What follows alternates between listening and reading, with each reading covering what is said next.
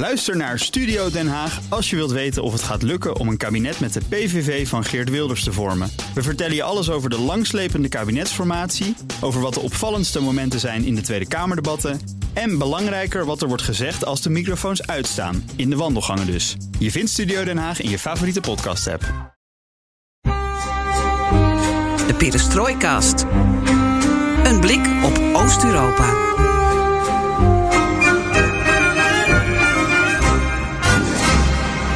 Welkom bij B N R Perestroikast, aflevering honderdzevenendertig van de enige podcast van Nederland die volledig oog voor het Oosten heeft en geeft. En je luistert naar de tweede aflevering van onze zomerserie. Ja, zes weken lang hebben wij een bijzonder interview met een Perestroikast met één rode draad. De relatie tussen Oost- en West-Europa.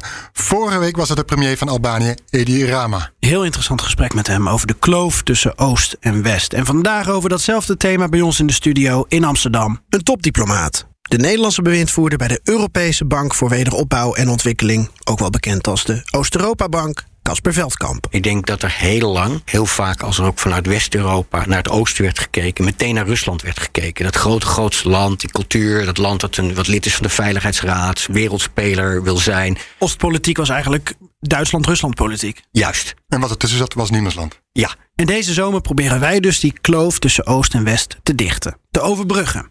In de relatie met Rusland, maar dus ook vooral in het nieuwe Europa. Ja, want jarenlang waarschuwden Warschau, Riga en Vilnius, de westerse hoofdsteden, voor de Russische beer. Maar Parijs, Berlijn en Den Haag keken naar de economische voordelen van zaken doen met Rusland. En luisterden zowel niet naar het gegrom als naar de noodkreten. En laten we eerlijk zijn. Het is eigenlijk voor ons in het Westen een wake-up call in slow motion geworden. Want signalen waren er de afgelopen jaren voor ons allemaal eigenlijk genoeg. En nu is de vakantie van het Westen over, zoals schrijfster Nino Hartlischvili dat zo mooi omschreef. Gaat het Westen ook eens luisteren naar Oost-Europa? En ook deze week is zowel thema als gast daarop uitgekozen. We praten namelijk met Casper Veldkamp over de wederopbouw van Oekraïne. Gaan we dat land uiteindelijk opbouwen volgens een Oekraïns idee? Of eist het Westen zijn invloed op? Ja, welkom Casper Veldkamp. Fijn dat je er bent. We mogen tutoyeren. Uiteraard. Nederlandse bewindvoerder bij de Europese Bank voor Wederopbouw en Ontwikkeling in Londen. Ja. Hele mond vol. De E B R D. Een bijzondere carrière tot nu toe als topdiplomaat. Je werkte op de ambassades van Warschau, van Washington. Ja. Je was ambassadeur in Israël, in Griekenland. Je bent uh, tijdelijk zaakgelastigde van Nederland in Brussel geweest. Je bent directeur Zuidoost- en Oost-Europa geweest bij het ministerie van Buitenlandse Zaken, van Europese Zaken. Veel financiële kwesties onder je gehad en nu dus deze functie. En dat biedt toch genoeg aanknopingspunten voor een goed gesprek. Ja, dat doen we zo. Eventjes uh, geduld alsjeblieft. Uh, eerst nog even ons standaard rieltje. Je weet het inmiddels, alles in het oosten van de rivier de Elbe kan de komende weken, maanden, jaren in deze podcast worden besproken. En wat leuk is, is dat we heel sociaal en democratisch zijn en dat je ideeën kunt inbrengen via Twitter, at perestroikast, of mail ons op perestroikast at b n r punt n l. En daar doen we nog wat mee ook. Ik ben Floris Akkerman. Mijn naam is Geert-Jan Haan. En het is B N R Perestroikast.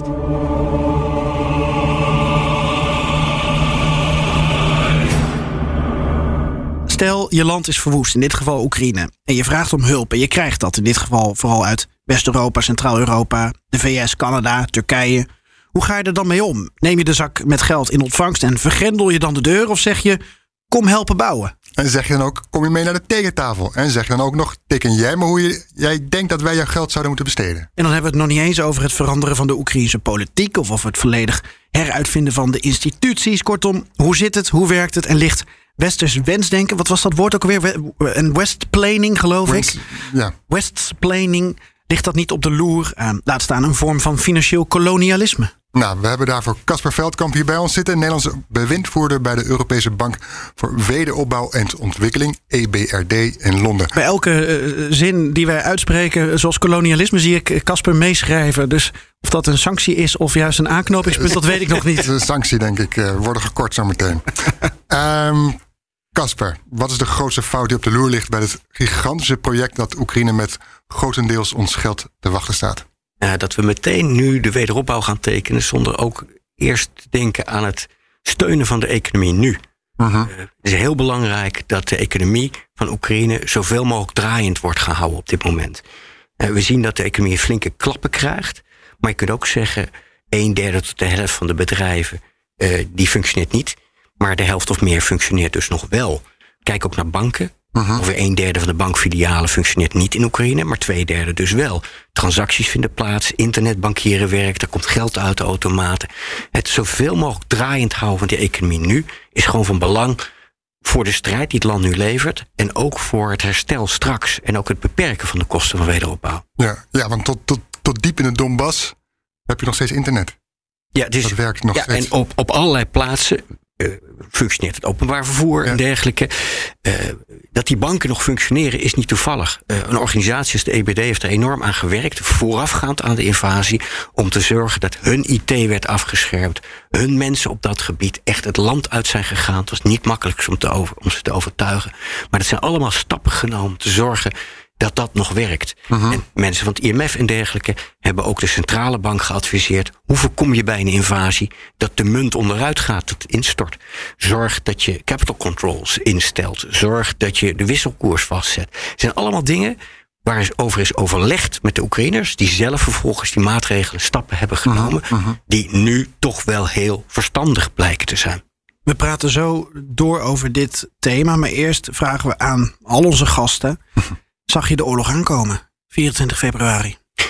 Ja, in die zin dat ik me heel goed zal herinneren mijn leven lang dat ik op veertien november door een uh, hoog Amerikaanse functionaris werd gebriefd. Die uh, ik al langer kende, want ik heb twee keer ook in Washington gewerkt als diplomaat. En die uh, het eind van het gesprek me aankeek en zei, Casper, het gaat gebeuren. En dan weet je, dan denk je, misschien overdrijven Amerikanen weer eens, maar het is zoiets ernstigs, kun je niet naast je neerleggen. En uh, we zijn dus toch wel echt wel al, al eind vorig jaar op allerlei manieren bezig geweest met de planning voor het geval dat. Dus toen zijn jullie al begonnen ja. met hoe kunnen we uh, Oekraïne op dat ja. moment economisch financieel stutten, helpen, ondersteunen. Hé, maar je begint met een, over een wederopbouw na te denken, terwijl de all-out war nog niet eens begonnen is. Nee, toen, toen zijn we al begonnen met hoe kun je de schade beperken aan de economie nu. Er is, er is uiteraard een militair front in de strijd, mm-hmm. dat, dat nu heel erg in de belangstelling uiteraard staat. Maar er is ook een soort economisch front op de achtergrond. Het land krijgt enorme klappen. Ga er maar vanuit dat tussen de dertig en vijfenveertig procent van het bruto nationaal product uh, uh, daalt vandaag, uh, uh, dit jaar. Uh, maar het is een zaak de economie zoveel mogelijk draaiend te houden. En dat zou het ook het geval zijn geweest als de invasie niet had plaatsgevonden, maar de dreiging zou voortduren. Een voortdurende dreiging. En dat is denk ik ook iets voor uh, het einde van dit conflict en hoe het eindigt. Een voortdurende dreiging is echt fnuikend voor de economie van een land. Buitenlandse investeerders gaan niet zomaar straks in Oekraïne investeren als de vrede niet stabiel is. Uh-huh, ja. Maar als je de eerste dagen uh, dat de oorlog daadwerkelijk is begonnen, als je dan die vernietiging ziet, is dan een van jouw eerste gedachten ook, hebben we genoeg geld in kas hiervoor? Ja, en dat is heel duidelijk. De E B R D steekt echt de nek uit om Oekraïne op dit moment ook te helpen. Uh, maar je loopt wel tegen je prudentiële limieten aan als bank. En je wil wel kunnen blijven functioneren voor Oekraïne en voor andere landen waar we werken in de toekomst. En daarom is het dus ook van belang dat wat wij daar doen, uh, ook aan nieuwe investeringen met nieuwe klanten, bijvoorbeeld noodkredieten voor boeren om zaaigoed in te kopen, dat soort zaken, dat we daarbij aantoonbare bewijzen van aandeelhouderssteun krijgen, garanties bijvoorbeeld van westerse landen, uh, zodat we meer risico op de eigen balans aan kunnen. Toen jij werd gebeld, toen je contact had in november met die Amerikaanse topfunctionaris, die zei van bereid je voor op het ergste. Zei hij toen ook bereid je voor op een volledige oorlog? Bereid jouw instantie voor op een volledige oorlog in Oekraïne of alleen in Oost-Oekraïne? Was het echt, jongens, hier komt iets groots? Volledig. Volledig. Volledig. Ik, ik had een briefing gekregen, een vertrouwelijke briefing. Maar het moment wat me dus voor altijd bij zal blijven bestaan, is toen deze persoon, ik zal niet zeggen wie of wat dat precies is, maar deze persoon me gewoon aankeek en zei, Casper, het gaat gebeuren. En dat was, het signaal was volledig. En toen is het begonnen voor jullie? Um, ja, er zijn meer mensen geweest in, in, in die bank die soortgelijke signalen uh, kregen, ongeveer rond dezelfde momenten. En mijn ervaring als, als oud-ambassadeur en als oud-diplomaat is wel, als Amerikanen en Britten, waar we ook wel briefjes van kregen, en Fransen, zich over dezelfde dingen zorgen maken, ook al trekken ze misschien andere beleidsconclusies, maar als ze over dezelfde, dezelfde zorgelijke signalen zien, dan moet je opletten. En wanneer geloofde jij het? Ja, veertien november. Ja.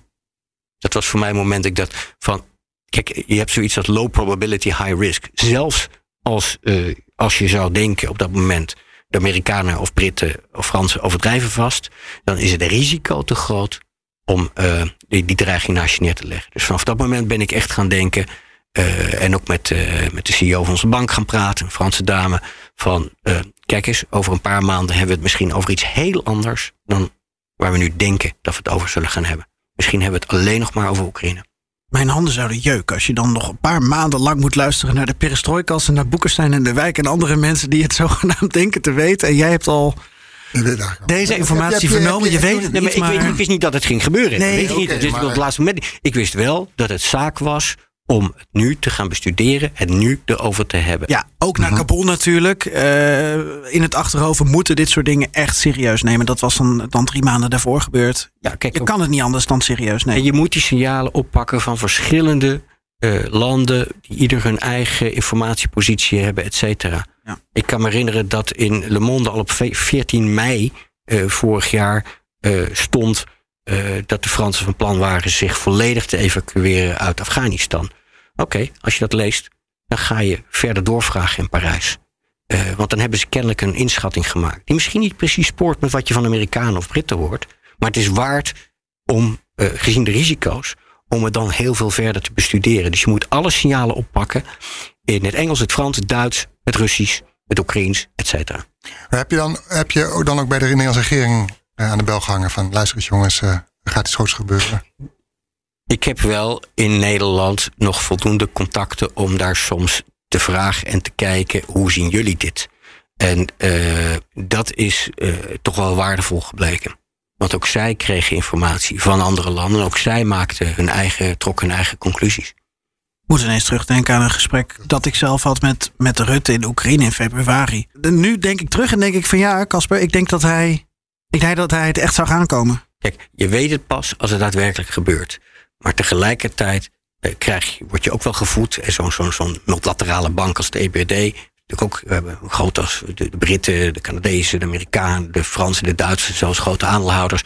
Eh, wij krijgen, we hebben natuurlijk ook ons contact in ons netwerk. Eh, en, en, en worden ook wel eens gebriefd door deze of gene. En eh, eh, dan valt er niks met zekerheid te zeggen. Eh, maar dan weet je wel van... Hier zijn signalen op grond waarvan we rekening moeten houden met ons voorbereiden, moeten voorbereiden op. En soms doe je dat voor het geval dat.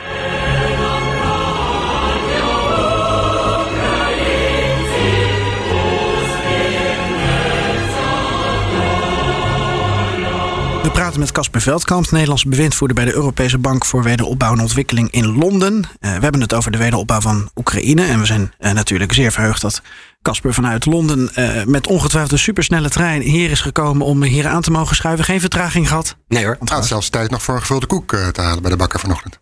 Het zijn van die kleine dingen waar als je in het buitenland woont ineens naar terug verlangt. Chocomel of een gevulde koek. Ja, wat dan ook. Nee, ja, als, als een kind zo blij zit hier. Ik geef elke keer weer de anekdote van mijn interview met de Oekraïense minister van Landbouw. De vo- voormalige minister Pavlenko. Die uh, dol is op Nederlandse dubbelvla. En als hij dus een overstap heeft op Schiphol, dan gaat hij naar de Albert Heijn. En dan koopt hij daar dus dubbelvla. Ik weet alleen nog steeds niet of het nou de combinatie aardbei vanille is of chocola vanille. Die vraag houden we erin toch voor als we een keer spreken hier. Ik was benieuwd over die economie. Laten we dan daarover doorpraten nu. Uh, jij geeft aan, Casper, uh, een deel van de economie draait nog en dat is van vitaal belang. Tegelijkertijd is het ook heel belangrijk om te zien wat voor economie Oekraïne overhoudt. Ik noem het maar even zo, want we weten niet welke territoria weer onder het gezag van Kiev komen te staan. Je hebt natuurlijk zware industrie in de Donbass. Je hebt veel landbouw in het zuiden. Het zou kunnen dat wat overblijft van Oekraïne onder Kiev gezag, dat dat vooral dienstverlening is. Um, qua economie, qua hoofdmoot. Hoe kan je daarop inspelen? Hoe kan je daar rekening mee houden? Nou, je moet inderdaad voor ieder herstelplan, dat Oekraïne zelf ook schrijft, met advisering van, van ons ook, uh, moet je rekening houden met verschillende scenario's over de afloop van de oorlog. Maar laten we hopen ervan uit, uh, dat we ervan uit mogen gaan dat uh, Oekraïne weer, uh, weer bevrijd, weer volledig bevrijd zal worden. Voor ons is gewoon van belang op dit moment, E B R D is... Uh, de grootste institutionele investeerder geweest afgelopen jaren in Oekraïne. Uh, zo'n projectenportefeuille alleen in Oekraïne al van, van zo'n vier miljard. We hadden ongeveer één miljard aan nieuwe investeringen, euro's per jaar. En wij hebben echt een hele sterke voornemen dat we ook dit jaar gewoon één miljard investeren daar. Um, Hoe gaat het dan verder? Hoe, gaat, hoe ziet de toekomst eruit? Uh, daarover worden plannen ontwikkeld onder gezag van Oekraïne zelf. Uh, nationaal herstelplan. Ook uh, de conferentie in Lugano werd getoond. Uh, dat schrijft men onder hun gezag, maar daar helpen we wel aan mee. De Europese Commissie en de E B R D hebben samen zo'n tweehonderd adviseurs in de Oekraïnse overheid, al jarenlang, sinds tweeduizend zestien, om het te helpen bijvoorbeeld transparante processen van inkoop en dergelijke te maken, corruptie te bestrijden en dergelijke. Die mensen, die tweehonderd, zeker tweehonderd adviseurs van de Commissie en de E B R D... helpen nu ook in het schrijven van het herstelplan. Maar dus uiteindelijk aan Oekraïne zelf welke keuzes ze daarin willen maken. Ja, het duizelt ons een klein beetje qua bedrijven, organisaties, instanties. Er zijn zoveel partijen bij betrokken. Mag ik twee stappen terug, uh, Geert-Jan? Uh, ik ging juist ik, twee stappen vooruit. Ja, maar het ging mij te snel. Die rol van de E B R D in Oekraïne, wat, wat, wat houdt die precies in? Wat, wat doen jullie daar? Ja, wij werken eigenlijk aanvullend op wat bijvoorbeeld instellingen als I M F, Wereldbank en E U doen. Zij richten zich toch primair top-down op, op de begrotingssteun, het financieren van de overheid. Want de, de, er is een oplopend begrotingstekort van zo'n vijf miljard dollar per maand. En zij richten zich meer op die steun aan die centrale overheid, zodat bijvoorbeeld de ambtenaren salarissen kunnen blijven betaald, et cetera. E B R D is traditioneel gericht meer op de reële economie, op de private sector. En wij richten ons nu op noodkredieten en dergelijke voor midden- en kleinbedrijf, voor boerderijen, voor banken. Uh, als wij de overheden financieren, dan zijn dat gemeenten, bijvoorbeeld gemeenten die veel vluchtelingen opvangen. Uh, en we werken dus wel met de centrale overheid wat betreft advisering, maar we financieren niet de centrale overheid. We richten ons echt op de reële economie. Wat heel arbeidsintensief is. Daarvoor heb je mensen nodig, heel veel contacten nodig. Moet je bankable projects ontwerpen en dergelijke. En op dit moment, waar zit het bijvoorbeeld in? Nou, vorige week in de bestuursraad van de E B R D besloten we tot uh, honderd miljoen extra een noodkrediet voor de spoorwegen. Hadden we al eerder al vijftig miljoen voor gedaan. En hetzelfde ook voor het elektriciteitsdistributienet. En dat betekent ook dat je dus uh, kleine bedrijven ondersteunt, uh, middenklasse, middenstand. Ja, we hebben heel veel wat de E B R D doet, in, en dat geldt in alle landen, ook van Midden- en Oost-Europa, zie je niet meteen, maar het is er wel. Bijvoorbeeld in landen als Slowakije of Roemenië doen we vaak, uh, uh, verstrekken we groene obligaties voor het lokale bankwezen, wat het in lokale valuta doorleent voor groene investeringen. Nou, daarmee versterken we de lokale kapitaalmarkt en helpen we zo'n economie te vergroenen. Maar er staat niet een bord bij met ons logo erop. Uh-huh. Je ziet het niet, maar het is er wel. Het is wel van belang voor zo'n economie. Kun je uitleggen in een notendop welke partijen we in de gaten moeten houden? Je hebt het ook over de donorconferentie van Lugano, die begin juli in, in Zwitserland dus plaatsvond. Er zijn ongelooflijk veel evenementen wat dat betreft. Waar moeten we ons op focussen? Ja, het is een heel belangrijk punt, dat die internationale coördinatie goed plaatsvindt. En die is nog niet helemaal gestructureerd. Ik denk dat de Europese Commissie een belangrijke rol zal spelen vanwege de E U-kandidaat lidmaatschapstatus die Oekraïne nu verkregen heeft. Daardoor komen ook fondsen vrij natuurlijk. Daar komen ook fondsen vrij, maar ze zullen ook een belangrijk... dat die, die her, Dat toetredingsperspectief is een belangrijk anker voor hervorming. Ik heb zelf in midden jaren negentig drie jaar in Polen gewoond en gewerkt. Ik kan me herinneren hoezeer wetgeving, politiek en alles zich daarop richten. Dat wordt voor Oekraïne nu ook heel belangrijk. Tegelijkertijd, grote financiers zullen toch wel zijn. I M F, Wereldbank en E B R D in Oekraïne. Die moeten dus ook hun plaats aan tafel hebben. En wat je ook ziet, een aantal niet-E U grote niet-E U-landen steekt zeer ver de nek uit voor Oekraïne en zal ook daar zeggenschap, medezeggenschap willen van hoe, hoe gaan we dit, dit internationaal coördineren. Dan denk ik aan de V S, het V K, maar ook Canada, die op diplomatiek, militair, eh, financieel terrein zeer ver de nek uitsteken voor Oekraïne. Maar gaan we het land dan weder opbouwen of gaan we het echt helemaal hervormen en, en verliezen daarmee de Oekraïnse ziel? Kijk, welke ziel Oekraïne zelf wil hebben is natuurlijk aan de mensen daar. Dat is niet aan, aan ons in westerse instellingen. Dat is ook niet aan, aan, aan de Oost-Europa-liefhebbers en experts in Nederland. Dat is aan de mensen daar. En uh, uh, het, uiteindelijk moet daar het eigenaarschap liggen. Ik denk wel dat er sprake zal zijn van een hervormingsintensieve wederopbouw. En dat uh, westerse financierders en zo van die wederopbouw dat ook wel zullen verwachten.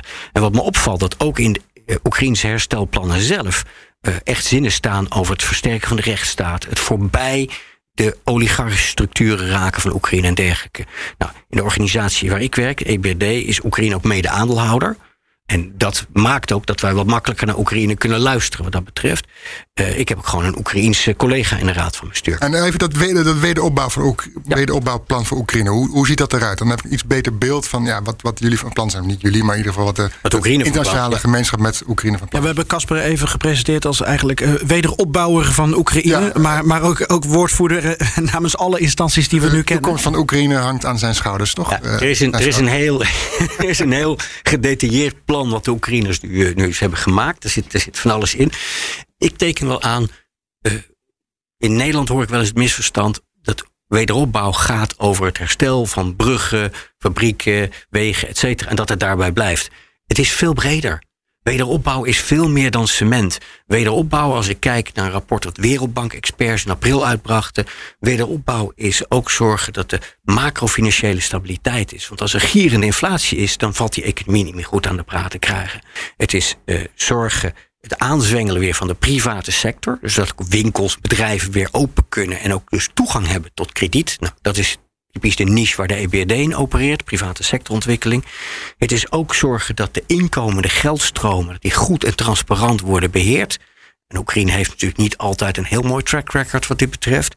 Het is ook zorgen dat de burgers die zich verplaatst hebben binnen Oekraïne, zo'n vijftien procent van de bevolking, weer aangesloten raken op voorzieningen. En ja, zegt de Wereldbank, ja, het is daarnaast ook het herstellen van infrastructuur. Het ontmijnen van, van akkers, het uh, weer repareren van bruggen, het zorgen dat de elektriciteitsvoorziening overal loopt. Maar het is dus niet alleen dat, het is veel breder. Casper, heeft dit hele plan niet heel veel weg van een dictaat van het Westen? Nou, dat, dat denk ik niet, want ik zie wel dat die adviseurs meewerken aan het ontwikkelen van zulke plannen. Dingen uitzoeken, zeggen van nou, dit heeft daar wel en dit heeft daar niet gewerkt. In vergelijkbare of andere landen. Maar uiteindelijk is het aan Oekraïne en de Oekraïnse regering, de Oekraïnse parlement en dergelijke te bepalen welke keuzes men daarin maakt. Maar ik kan me goed indenken dat men ook in Oekraïne zelf zegt, wacht even, wij willen een land zijn waar vluchtelingen graag naar terug willen. Wij willen een land zijn waar nieuwe generaties ook willen werken. Dat betekent dat je dus voor, voorbij een aantal corrupte praktijken uit het verleden raakt. Uh, je hoort op dit moment een aantal grote oligarchen niet, maar denk aan een Achmetov in Mariupol of een Kolomoisky in Dnipro. Uh, die werken op de achtergrond mee, maar misschien uh, voor, voor de strijd. Maar misschien zullen ze na de oorlog wel weer een invloed terug eisen. Wat gaat daar gebeuren? Dat weet ik niet precies. Dat zijn de Oekraïners zelf. Uh, maar ik, ik, je mag hopen dat ze daar ook zelf voorbij een aantal problemen uit het verleden willen raken. En misschien ook een economie opbouwen die groener is, digitaler is, toekomstgerichter. Ik besef ook dat een ontwikkeling van een land, en dat zal met Oekraïne ook zo zijn, dat het niet altijd langs één rechte lijn gaat. Toen ik midden jaren negentig in, in Polen, in Warschau, op de Nederlandse ambassade werkte, werkte, zeiden we toen al tegen elkaar, de ontwikkeling van Polen zal niet unilineair zijn. Er zullen schokken zijn, er zullen stappen terug zijn, er zullen stappen vooruit zijn op één terrein en terug op een ander terrein. Nou, dat is eigenlijk wat we in de loop van de afgelopen decennia in Polen hebben gezien, Hongarije ook. Hoe dat in Oekraïne precies zal gaan, weet ik niet, maar het zal niet allemaal makkelijk en in één rechte lijn gaan. En het moet wel zeker met duidelijk, met ook zeggenschap van de mensen daar. We kennen allemaal wel het boek van Krastev en Holmes, Falend Licht. Dat beschrijft dat het imiteren van het Westen, dat dat onvoldoende oplossing biedt voor de mensen daar en alleen maar politieke terugslagen veroorzaakt. Ja. Misschien kunnen we het aan de hand van een weer wat kleiner voorbeeld dan proberen te ontleden. Er, er, we weten nog niet precies wie wat in Oekraïne gaat opbouwen. Maar er circuleren allerlei kaartjes rond. Ook bij de donorconferentie Lugano. Toen zagen wij ineens een vlaggetje van Nederland en een vlaggetje van Zweden bij de zuidelijke provincie Gerson. Dat gaan we dan weder opbouwen. Wat volgens mij vrij concreet is, is Denemarken en Mykolaiv. Dat die aan elkaar gekoppeld zijn. Kun je uitleggen hoe een Deense staat dan daar een rol in speelt, zonder precies te bepalen wat er dan uh, terugkeert? Ja. ja, ik denk dat het de, de Denen wel is toevertrouwd om daarin gewoon goed overleg met lokale autoriteiten over te hebben. Ik vraag me wel af of dat systeem met die kaartjes goed werkt en het hele land voldoende kan dekken. Het risico is natuurlijk dat een land daar de makkelijkste, de makkelijkste uh, steden en regio's uit kiest. Ja. Je kan niet twintig landen op verschillende plekken in Oekraïne het land weder opbouwen. Nee, en je zult sommige landen hebben die de neiging hebben te kijken ook naar historische banden. Frankrijk en Odessa bijvoorbeeld. Maar eh, ik weet niet of dat goed werkt. Dat kaartje wat in Lugano werd gepresenteerd vond ik wat vaag en niet helemaal aansluit op wat ik tot nu toe gehoord heb. Maar wij horen wel bijvoorbeeld van de Deense minister van Buitenlandse Zaken dat ze daadwerkelijk van plan zijn zich te richten op Mykolaiv en wederopbouw en het V K op Kiev. Je hebt het al even over uh, Polen, waar je ook hebt gezeten. In een hele interessante tijd, lijkt mij, in de jaren negentig. En we kijken natuurlijk sowieso in een wat breder perspectief naar West en Oost. En hoe een, een deel van voormalig Oost nu eigenlijk in West is beland. Tegelijkertijd misschien historisch gezien ook een hele logische correctie tussen ja. haakjes. Als we kijken naar, naar Oekraïne nu en het wederopbouwinitiatief. Komen er ook verrassend veel investeringen uit Centraal- en Oost-Europa? Ja, op dit moment lijkt dat, nog, uh, lijkt dat nog weinig. Over het algemeen in normale omstandigheden bevorderen we bij de E B R D ook juist dat bedrijven uit de regio waar we werken in Oost, Midden- en Oost-Europa ook in de eigen regio kunnen investeren. Uh, maar op dit moment zie je, gaat het vaak om, om steun aan Oekraïne, financiële steun. En daar zie je weinig uit Midden- en Oost-Europa komen. Ook omdat daar minder welvaart is om dat soort steun te verlenen. En omdat de overheden daar minder zijn ingericht op het verlenen van dat soort steun. Landen als Canada of Zweden zijn daar vaak op ingericht. Het geven van financiële garanties, het geven, strekken van steun via I M F, Wereldbank of E B R D zijn daarop ingericht. Tegelijkertijd zie je landen van Midden-Europa nemen wel een enorme verantwoordelijkheid. Ook in deze, in deze oorlog. Kijk naar de hoeveelheid vluchtelingen die wordt opgenomen in Polen, in Moldova. Kijk ook naar uh, bijvoorbeeld de militaire steun van landen als Polen, Slowakije. Uh, is echt wat dat betreft een enorme verantwoordelijkheid die zij op zich nemen. Wat je tegelijkertijd economisch ook ziet, is dat die landen ook al steun nodig houden, ook in Midden-Europa, in de huidige economische situatie. Wij zien vanuit de E B R D dat uh, de risicobereidheid van westerse investeerders in alle grenzen, alle landen die aan Rusland grenzen, enorm is afgenomen. Dat zien we niet alleen in de bereidheid om te investeren in wat fabrieken en dergelijke. Dat zien we ook op de financiële markten. Uh, bijvoorbeeld een, een obligatie uitgeefte van uh, de Poolse Nationale Investeringsbank, B G K, afgelopen mei. Daar tekende werd veel minder op ingetekend dan een jaar geleden ongeveer het geval zou zijn.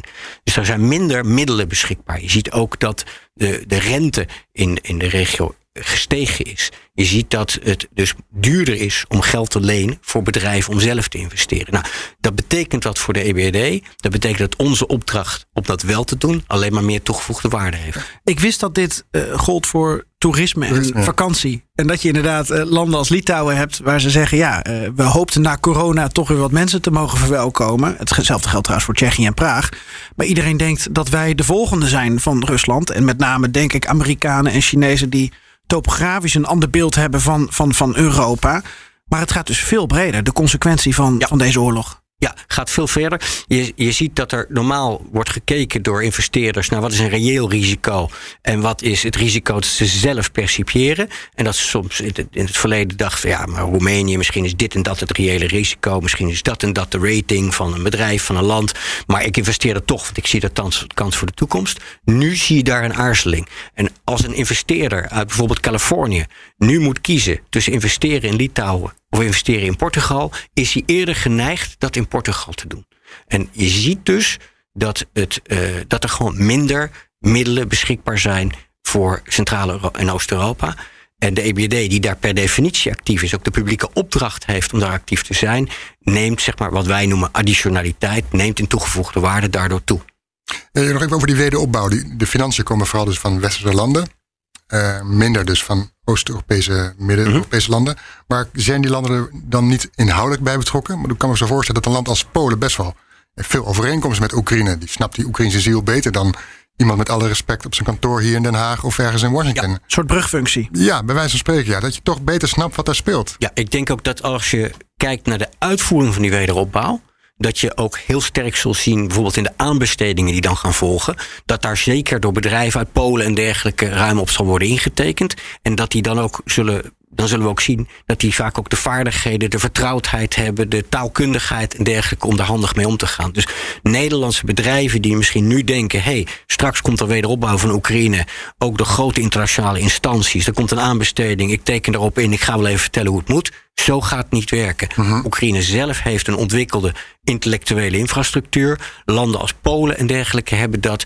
Ik zie gewoon al bij normale aanbestedingen die wij doen, dat bijvoorbeeld Poolse adviseurs, Poolse consultants, dat die vaak goedkoper zijn en meer vertrouwd met de lokale omstandigheden dan Nederlandse.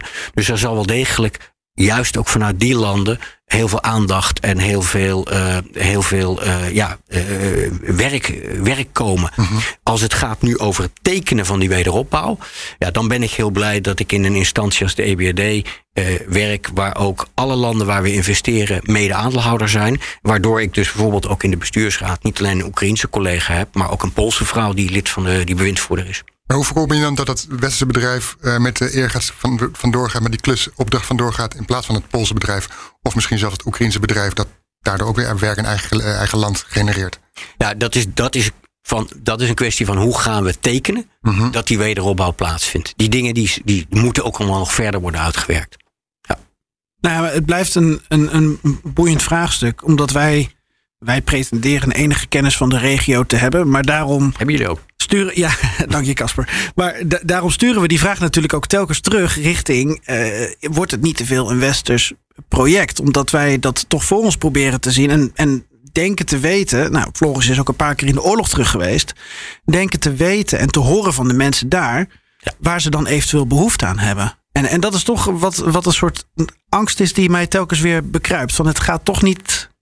Het, het is zo idealistisch bijna.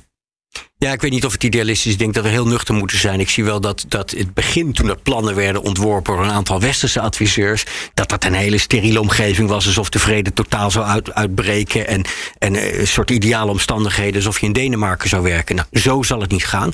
Daarom is het denk ik van belang om ook te werken met instituties eh, waar die mensen hebben die daar ter plaatse altijd met de voet in de klei hebben gestaan. En de E B R D is er zo één. We hebben mensen gewoon in onze bankingsector, in onze, onze, onder onze bankiers, die al dertig jaar met Oekraïne werken, ter plaatse uh, bankable projects ontwikkelen, ter plaatse kijken en ongeveer iedere burgemeester of iedere provinciestad kennen en heel goed weten wie welke oligarch is en wat voor bedrijven meer en minder kans hebben.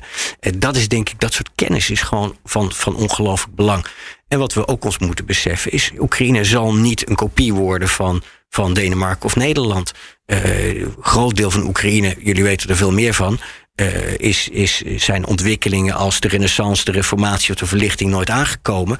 En wat betekent dat uh, uh, Kiev of, uh, of iets dergelijks zal, zal nooit precies op Amsterdam of Kopenhagen gaan lijken. En dat hoeft ook niet. Ik denk dat het uh, een, een Oekraïne, ook een Oekraïne dat ooit lid wordt van de Europese Unie, dat dat toch weer zijn eigen karakter, zijn eigen uh, toegevoegde waarde zal hebben. Ja. En dat die hele E U er straks met Oekraïne, Moldova en dergelijke heel anders uit komt te zien dan ja. nu. Want, want om bijvoorbeeld de stad Odessa te pakken, die is nog niet echt verwoest gelukkig. Maar dat moet natuurlijk wel een gezellige puinhoop en mengelmoes van allerlei culturen blijven. Dat kan je niet zomaar... Odessa ja, is dat altijd geweest. Ja, dat kan je ja. dus niet zomaar fysiek opbouwen. En je geeft ook de hele tijd terecht aan hoor, van het gaat breder ja, dan dat. Ik, ik, ik kan me nog herinneren wat Zelensky zei. Die zei, we gaan nieuw Oekraïne opbouwen. Maar hij, bedoelde, hij noemde bijvoorbeeld ook die Goetsjof-flats. Ik weet niet, die ken je waarschijnlijk ja. ook wel. Dat zijn die... Ja. Die grijze... Dat is van Brest tot aan Vladivostok hetzelfde. Precies, ja. En ja, dat is nou niet echt toekomstbestendige woningen zijn dat. Daarin doelde hij, zoals ik me het kan herinneren, van nou, dan kunnen we die inruilen voor duurzame flats, goede woningen, goede huisvesting. Dat, zo zou je het moeten zien dus. Ja, kijk, en dat, dat, soort, uh, dat soort projecten zijn wij nu al bezig. Zijn, waren we ook al voor uh, uh, de invasie bezig. En niet alleen in Oekraïne, maar in alle landen waar we werken in de ring rond West-Europa. En uh, daar kunnen soms ook Nederlandse bedrijven bij betrokken zijn, of Tsjechische bedrijven. Er zijn bedrijven die echt bezighouden met de verduurzaming en, uh, van, van kantoorgebouwen bijvoorbeeld. Daar zijn we op dit moment mee bezig in, de, in Chisinau, de hoofdstad van Moldova. Uh, gebouwen die dan dat BREEAM-certificaat kunnen krijgen. Dat wil zeggen duurzamer zijn, minder energie verbruiken en dergelijke. Uh, als dat investeringen kunnen zijn, ook vanuit bedrijfsleven die daaraan voldoen, dan zijn wij vaak bereid om daar een lening op in te zetten. Maar kun je zeggen dat er specifieke Oekraïense of um, um, Moldavische wensen dan ook zijn, die dan ook ingebracht worden en ook tot uitvoering worden gebracht? Dus wij hebben een bepaald beeld van, van duurzaamheid of van fijn wonen, maar zij hebben dat ook. En kan je een voorbeeld geven van hoe dat dan samensmelt? Ja, bij ons is het echt uh, dat... Uh, Wat je ziet, hè? Misschien jij, ja. te, jij tekent het uh, een, een beetje mee en je financiert het vooral. Maar... Ja. Ja, kijk, bij ons werkt het toch heel sterk bottom-up. Uh, er wordt ter plaatse gekeken, normale omstandigheden, ter plaatse gekeken door, door vrij veel mensen die wij uh, lokaal hebben. He, we hadden in, uh, in Oekraïne, niet alleen in, in Kiev, een, een, een kantoor, maar in vijf Oekraïnse steden. En die kijken ter plaatse, wat, wat, zijn, wat zijn bedoelingen, wat zijn plannen en kunnen we daaraan bijdragen? Nou, in normale omstandigheden, in Mariupol was de bedoeling dat er nieuwe trolleybussen zouden komen. Nieuw. Elektrische bussen en dergelijke. Wij waren bereid, wij stonden klaar om dat te helpen financieren. De aankoop daarvan en dergelijke. En soms kunnen we ook nog helpen en adviseren met hoe is het elders gegaan, hoe ontwerp je en herontwerp je een, een duurzaam openbaar vervoersnetwerk en dergelijke. En één stap terug, waarom zou dat dan een trolleybus zijn als je het hebt over couleur lokaal? Uh, dat is dan hun eigen keuze. Dat is dan hun eigen keuze. Want dat ze, past bij Mariupol. Ja, als zij, als zij daar trolleybussen hebben en nieuwe trolleybussen willen, dan willen we daarop inspelen. Dus dat is ook wel iets wat echt bottom-up tot stand moet komen. Wij gaan niet, wij zijn niet de soort instantie wat even binnenvliegt en komt zeggen hoe het moet. Ik denk dat het van belang is dat ook als er straks inderdaad zo'n kandidaat lidmaatschapstatus van de E U wordt uitgewerkt, dat er dus niet alleen maar mensen uit Brussel zijn die even naar Oekraïne vliegen en dan zeggen hoe het werkt. Zo, zo zal het niet gaan. Dat, dat werkt niet. Je hebt nu al een paar keer genoemd, hè, de oligarchen, de macht van de oligarchen, Kolomoisky, mm-hmm. Achmetov. Is er dan ook een plan, een idee van hoe die macht, hun macht te breken? Hun invloed te beperken. Is daar een concreet... Daar wordt op dit moment over nagedacht. Hoe dat te doen. En daar zitten ook concrete elementen in dat Oekraïense herstelplan. Echt expliciet benoemd. Waarin ze ook zeggen zelf ernaar te streven. Hoe, hoe wil je dat doen dan? Hoe wil je die macht terugduwen? Ja, want tot nu toe, ook in onze uh, eerdere podcast, zeiden Oekraïense parlementsleden dat op dit moment een economie zonder oligarchische structuur eigenlijk niet kan. Niet het, helemaal. Het zal ook niet in één keer kunnen. Het zal ook niet in één keer kunnen, maar er wordt wel over nagedacht hoe dat zou kunnen werken en hoe je bijvoorbeeld een economie kunt creëren waarin veel meer jonge mensen uh, met minder corporate structuren, maar start-ups en dergelijke hun weg zouden kunnen vinden. En hoe je dat talent wat er in Oekraïne zeker aanwezig is, kumt gebruiken. Maar hoe, kun je aangeven hoe je dat dan wil doen, die oligarchen? Nee, dat kan grazen nemen om zo te zeggen. Kan, en voor zover weet, kan omdat ik, het ja. natuurlijk iets wat natuurlijk al jarenlang speelt in de Oekraïne en wordt steeds geroepen, we moeten ze terugduwen, ze moeten minder macht hebben, maar ja, ze, ze blijven overeind staan. Ja. Hoe kan dan het Westen in dit geval dan toch, hoe kun je dat concreet aanpakken? Ik denk dat je, dat je wat dat betreft een, een, moet kijken, kun je een, een, een competitieve economie uh, krijgen, maar nieuwe spelers een kans krijgen, betekent heel veel voor hoe je uh, wetgeving en dergelijke niet alleen ontwerpt, maar ook hoe je zorgt dat de uitvoering daarvan fair en eerlijk gaat. En ik denk dat daar, kijk, straks ook met die Uh, uh, met het streven naar, naar E U-lidmaatschap. Uh, er zullen allerlei wetten worden aangenomen. Dat kan ik mij Polen midden jaren negentig ook herinneren. Heel veel wetten, op, maar dat is papier. Het gaat heel sterk om hoe dat gaat worden uitgewerkt. Hoe die ministeries functioneren. Hoe de politiek functioneert en dergelijke. Uh-huh. En wordt Oekraïne dan misschien wel uiteindelijk succesvoller dan, dan Polen of Slowakije? Is dat ook een soort vergezicht dat je dan schetst? Of dat, dat ze daar schetsen? Ja, dat weet ik niet. Als je kijkt naar de, ongeveer de tijden van de val van de muur en het uit elkaar vallen van de Sovjet-Unie was, als ik het me goed herinner, het welvaartsniveau per hoofd van de bevolking van Oekraïne en, Po- en Polen ongeveer gelijk. En nu zie je daar een enorm verschil. Mm-hmm. Dus je ziet dat beleid en keuzes daarin echt een heel groot verschil op termijn kunnen maken. Uh, uh, ik denk dat, ja, dat dat gewoon heel belangrijk is te kijken hoe een overheid functioneert, welke beleidskeuzes worden uitgewerkt. Uh, ik denk dat dat, uh, dat dat cruciaal zal zijn. En ook al is het dus uh, volgens jou de hele tijd aan de Oekraïne zelf om, om te bepalen wat er gebeurt. Ja. Kunnen wij, en dan zeg ik even wij vanuit de, de, de, de landen met uh, zeer verregaande uh, know-how, uh, innovatie, kunsten en vaardigheden en dergelijke, kunnen wij soms wel heel erg sterk, bijna bindend adviseren om toch iets te doen, ook al zien ze dat niet helemaal voor zich? Ja, ik denk dat dat bijna het karakter is van het uh, E U-toetredingsperspectief. Dat men, uh, dat men toch wel zal moeten voldoen aan het acquis communautaire, zoals het heet, van de Europese Unie. Ja, de wet en regelgeving. Ja, tienduizenden pagina's aan, aan regelgeving die men zal overnemen. Uh, maar ook daarbij kan ik me uit, uh, uit Midden-Europa herinneren. Niet alleen uit Polen, maar de reizen die ik ook elders heb gemaakt. De landen die nu bij de Europese Unie uh, lid zijn. Uh, dat, uh, dat het erom gaat hoe dat ook in praktijk wordt uitgewerkt. En ook hoe de hoe de politiek uh, uh, uiteindelijk uh, zijn weg vindt. En we zien daar natuurlijk inderdaad horten en stoten in heel veel Europese landen. Niet alleen Polen, Hongarije, maar denk ook aan, aan Bulgarije, Roemenië en dergelijke. En uh, landen met, uh, die, die nog onderhandelen over toetreding, denk aan Servië. Uh, het zal allemaal niet in één glijdende, uh, gelijke lijn gaan. Die investeerders die dan mee gaan doen, hoe kun je die uh, geruststellen van, ja, over vijf jaar staat jouw gebouw er nog. Over vijf jaar doen die wegen het nog. Ik bedoel, want die oorlog, over vijf jaar is het nog Oekraïne. Precies, over ja. vijf jaar. Want die oorlog, ja, Dat kan alle kanten op. Die kan nu even een pauze nemen. En Poetin kan weer even zijn troepen weer uh, positioneren en kracht geven. En over vijf jaar gaan we weer verder. Dat risico is ja. enorm aanwezig. En dan denkt zo'n investeerder, ja, daar, daar ga ik mijn, mijn geld ja. in steken. Ja. ja, dat is precies wat ik zei. Van, van het, het zou fnuikend zijn voor het herstel van de economie daar, als er een continue dreiging bestaat. Dus dat, dat, dat is een gegeven.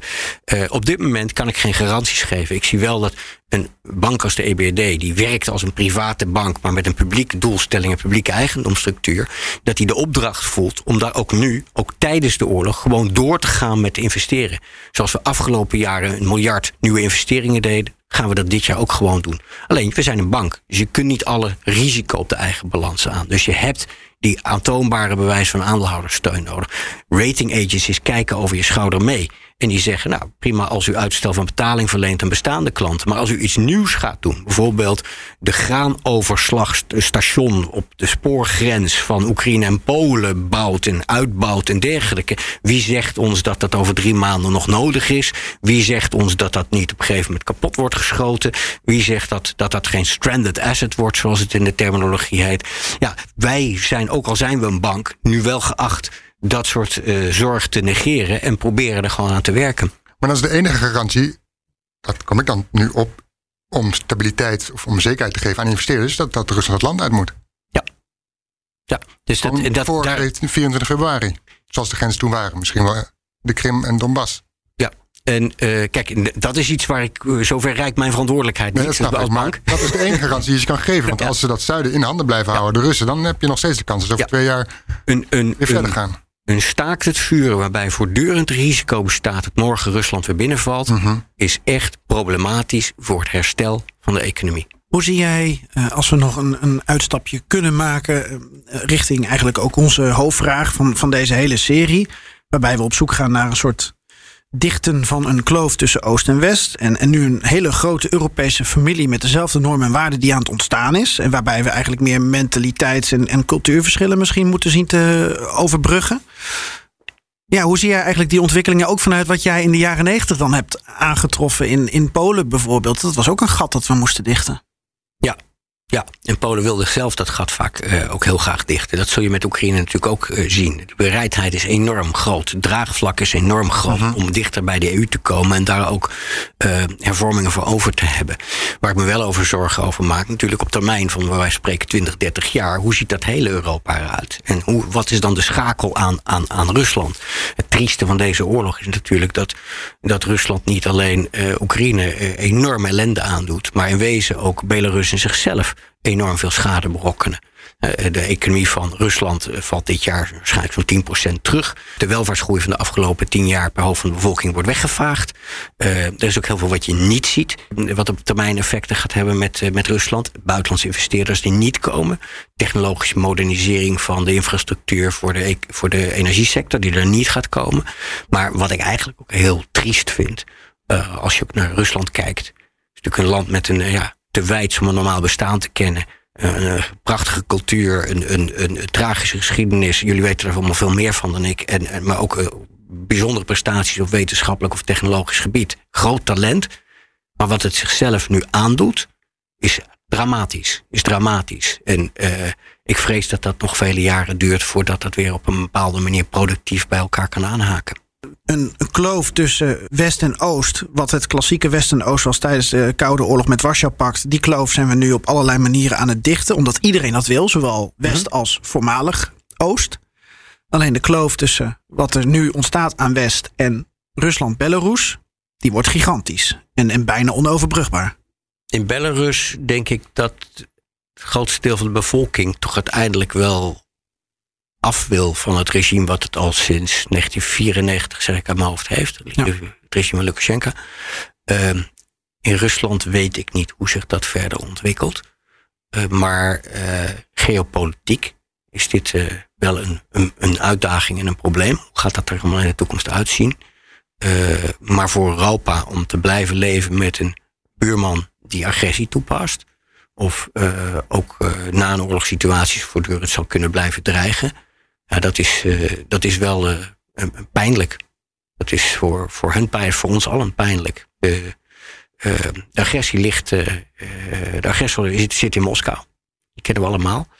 Um, uh, maar het is wel iets, het, is, ik, het gaat me wel aan het hart. Wat, uh, wat, kijk, ik werk bij een bank die is opgericht om oorspronkelijk ook heel Centraal- en Oost-Europa te helpen in zijn transitie richting de markteconomie. En uh, daarbij ook bepaalde waarden in acht neemt en ook een politiek mandaat heeft. En dan is het uh, toch wel triest. We hebben een aantal maanden geleden besloten om uh, de toegang tot middelen van de bank voor Rusland en Belarus te bevriezen aan de hand, nou, de, aan de hand van de oorlog. En dat is eigenlijk, ja, eigenlijk jammer dat dat nodig is, maar onvermijdelijk op dit moment. Heb jij in jouw tijd in Polen uh, Lech Wałęsa ontmoet? Ja, meerdere malen. En één keer haalde hij een schroevendraaier uit zijn zak. Om te laten zien dat hij toch echt nog wel de elektricien was van vroeger. Toevallig uh, in de Russische media wordt een uitspraak van hem breed uh, uitgemeten. Omdat hij, en hij wordt dus ook de voormalige elektromonteur genoemd. Om hem dan weer uh, op die manier uh, op een heel laag niveau te zetten. Maar Wałęsa um, zou hebben gezegd, en ik kon dat niet helemaal uh, checken. Uh, dat, dat er is geen andere keus meer dan Rusland Uh, op te splitsen, op te delen en vijftig miljoen mensen in een land te houden. Nu zit jij niet in de positie om dergelijke politieke uh, uitspraken waarschijnlijk uh, te doen. Te becommentariëren. Maar we denken de hele tijd na over wat te doen met uh, Oekraïne, Moldavië, et cetera. Kunnen we nog nadenken over wat te doen met Rusland? Ja, dat is een goede vraag. Die vraag die gaat nu wel weer op een gegeven moment op tafel liggen. Uh, maar op dit moment zitten we vooral nog met andere vragen. Hoe kunnen we Oekraïne steunen in de strijd die het levert?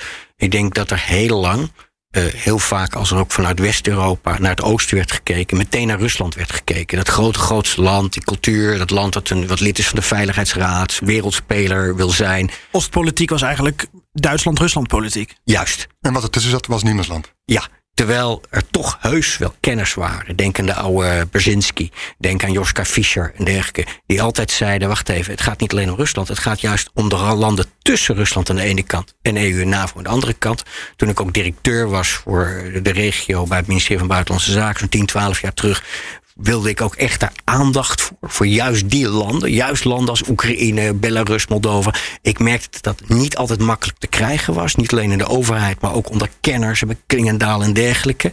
Uh, uh, er werd over die landen heen gekeken naar Rusland. Ik denk dat van belang is, en dat sluit aan bij jullie thematiek, dat we ook naar die landen telkens moeten luisteren. Uh, uh, en, en, en daar lessen van le- moeten leren. Ik denk dat dat met name in Duitsland sterker uh, het geval geweest had moeten zijn. Luisteren naar bijvoorbeeld Oekraïne. Ja, ik doe dat ook in de bestuursraad van mijn bank. Uh, ik geef ook mee, Nederland vertegenwoordigt bijvoorbeeld ook in het dagelijk bestuur van het I M F en Wereldbank ook Oekraïne. Nederland heeft aan zich op, zijn, op zichzelf te weinig aandeelhouderschap in die instanties om een eigen zetel in het dagelijk bestuur te claimen. Maar heeft daar wel een zetel omdat we daar een hele groep van een vijftiental landen vertegenwoordigen uit Oost, Midden-Oost, Zuidoost-Europa. Uh, en het is ook in dat kader van belang dat we, om ons werk daar goed te doen, goed luisteren uh, naar die landen. Wat zij zien als uh, ontwikkeling van hun economie, wederopbouw van Oekraïne en dergelijke. Ja. Dus eigenlijk is dit, dit moment, inclusief het wederopbouwplan van ons, jullie, wij, het moment om die kloof te dichten. Ja. Ja. Ik voorzie dan wel weer een nieuwe kloof met Rusland, waar we dan weer een nieuwe serie over moeten maken. Omdat jij dit dan ziet als een Europese invloedssfeer en er is dus ook een, een, nou, een Russische invloedssfeer. Er komt weer een nieuwe kloof in de plaats met Rusland weer. Europa versus Rusland. Nou, wat zou het mooi zijn als iedereen op de wereld elkaar, elkaar zou begrijpen? Ja, nee, dat weet ik. We gaan het vandaag niet helemaal oplossen. Nee. En dat was het uitgebreide gesprek met Casper Veldkamp, onze tweede Perestroikast deze zomer. Dan is aan mij de eer om de gast van volgende week aan te kondigen, Sana Valiolina. Een Nederlands-Etse schrijver met het ook nog een verleden in Rusland. Volgende week woensdag op de radio en online. Niks missen, abonneer je dan nu op B N R Perestroikast. Paka. Aito. Ook Bas van Werven vind je in de B N R-app. Ja, je kunt live naar mij en Iwan luisteren tijdens de ochtendspits. Je krijgt een melding van Breaking News. En niet alleen onze podcast Ochtendnieuws, maar alle B N R-podcasts vind je in de app. Download nu de gratis B N R-app en blijf scherp.